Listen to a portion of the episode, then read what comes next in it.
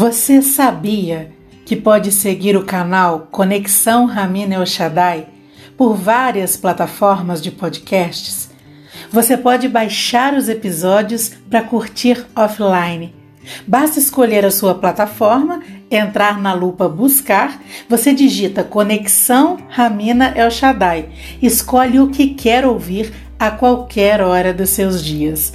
Eu te recebo numa profunda conexão amorosa um podcast que, através da percepção multidimensional, fala do lugar que o mundo ocupa em nossos mundos internos e do lugar que conseguimos ocupar no mundo. Eu sou Ramina El Shaddai, expansão da luz que eu sou. Para você que está aqui pela primeira vez, tem sempre um episódio novo toda sexta-feira. Eu te convido a ouvir desde o primeiro, pois eles acabam se tornando uma unidade de percepção. Eu sempre sugiro voltar em episódios antigos. É um exercício de aprofundamento. Escute sempre sem pressa. Ouça apenas um por dia e honre o tempo da vibração de cada um crescer em você. Este não é um espaço de entretenimento é um espaço de conexão multidimensional, onde tudo se faz a partir do nosso coração expandindo luz para reconhecer o amor presente em tudo que acontecer. Você não precisa entender o que você ouve, só precisa deixar fluir.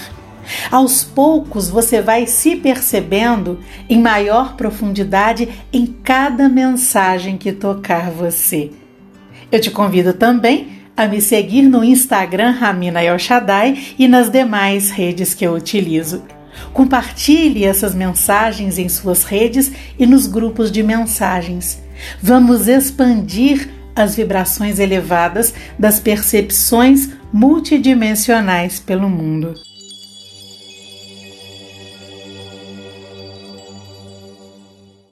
Episódio 141 Por um futuro melhor. Como ouvimos essa frase na nossa vida? Por um futuro melhor, a educação do futuro, o futuro que você quer começa aqui, a comida do futuro. Eu me lembro de quando minha filha tinha uns 5 anos. Ela voltou da escola e me perguntou: Mãe, quando que a gente estuda só aquilo daquele ano? Eu não tinha entendido, pedi para ela explicar. Ela falou: é porque todo dia na escola a gente tem que pensar em fazer bonito para crescer, para ir para a turma do próximo ano. Ela repetiu a fala. Esse ano tem que fazer tudo bonito, porque no ano que vem vocês já estão no primeiro ano, já são grandes. E aí eu respondi tranquilamente que enquanto vivemos no futuro, isso nunca vai mudar. Você fazer hoje pensando no que você vai conquistar. O maior apego que nós temos é o futuro. Nós morremos de medo desse lugar, de passarmos alguma necessidade, de perdermos alguma coisa, de ficar pior do que já está é nesse lugar que nós depositamos a salvação, a cura, a esperança, a formatação do que pretendemos ser. É esse lugar que ocupa os nossos planos, os nossos desejos, as nossas ações, as nossas escolhas. Tudo sempre vai ficar melhor. Que seja melhor só não precisaria estar em nossos planos. Até porque, quando a relação com que vivemos é inteira e não passa por essa concepção fragmentada de apenas ser bom ou ruim, já começa a acontecer um fluxo de manifestação que sempre nos surpreende. O tal controle para deixar tudo conforme determinamos, sustentado pelo que acreditamos, é que tira o brilho de absolutamente tudo. Você não precisa viver o agora dizendo que está feliz, não precisa se comprometer a se fazer passar por feliz, porque acredita que tem que estar feliz com tudo que está vivendo. Você não precisa dizer que se é assim, se é isso que tem para viver, então é isso que vamos viver. Não precisa produzir um conformismo passivo sobre o que você vive. Você precisa olhar para o que você vive e, no mínimo, perceber que você criou uma vida assim. E se você consegue criar uma vida assim, porque acreditou em coisas que te levariam a viver assim, você também consegue criar outras possibilidades de experimentar essa vida aqui. A questão é que a mente sozinha ela não consegue sequer entender o que são possibilidades infinitas. Então, aí tem um sinal. Existe um sentido da sua existência. Como você vai honrar esse sentido precisa de uma relação profunda com a sua intuição.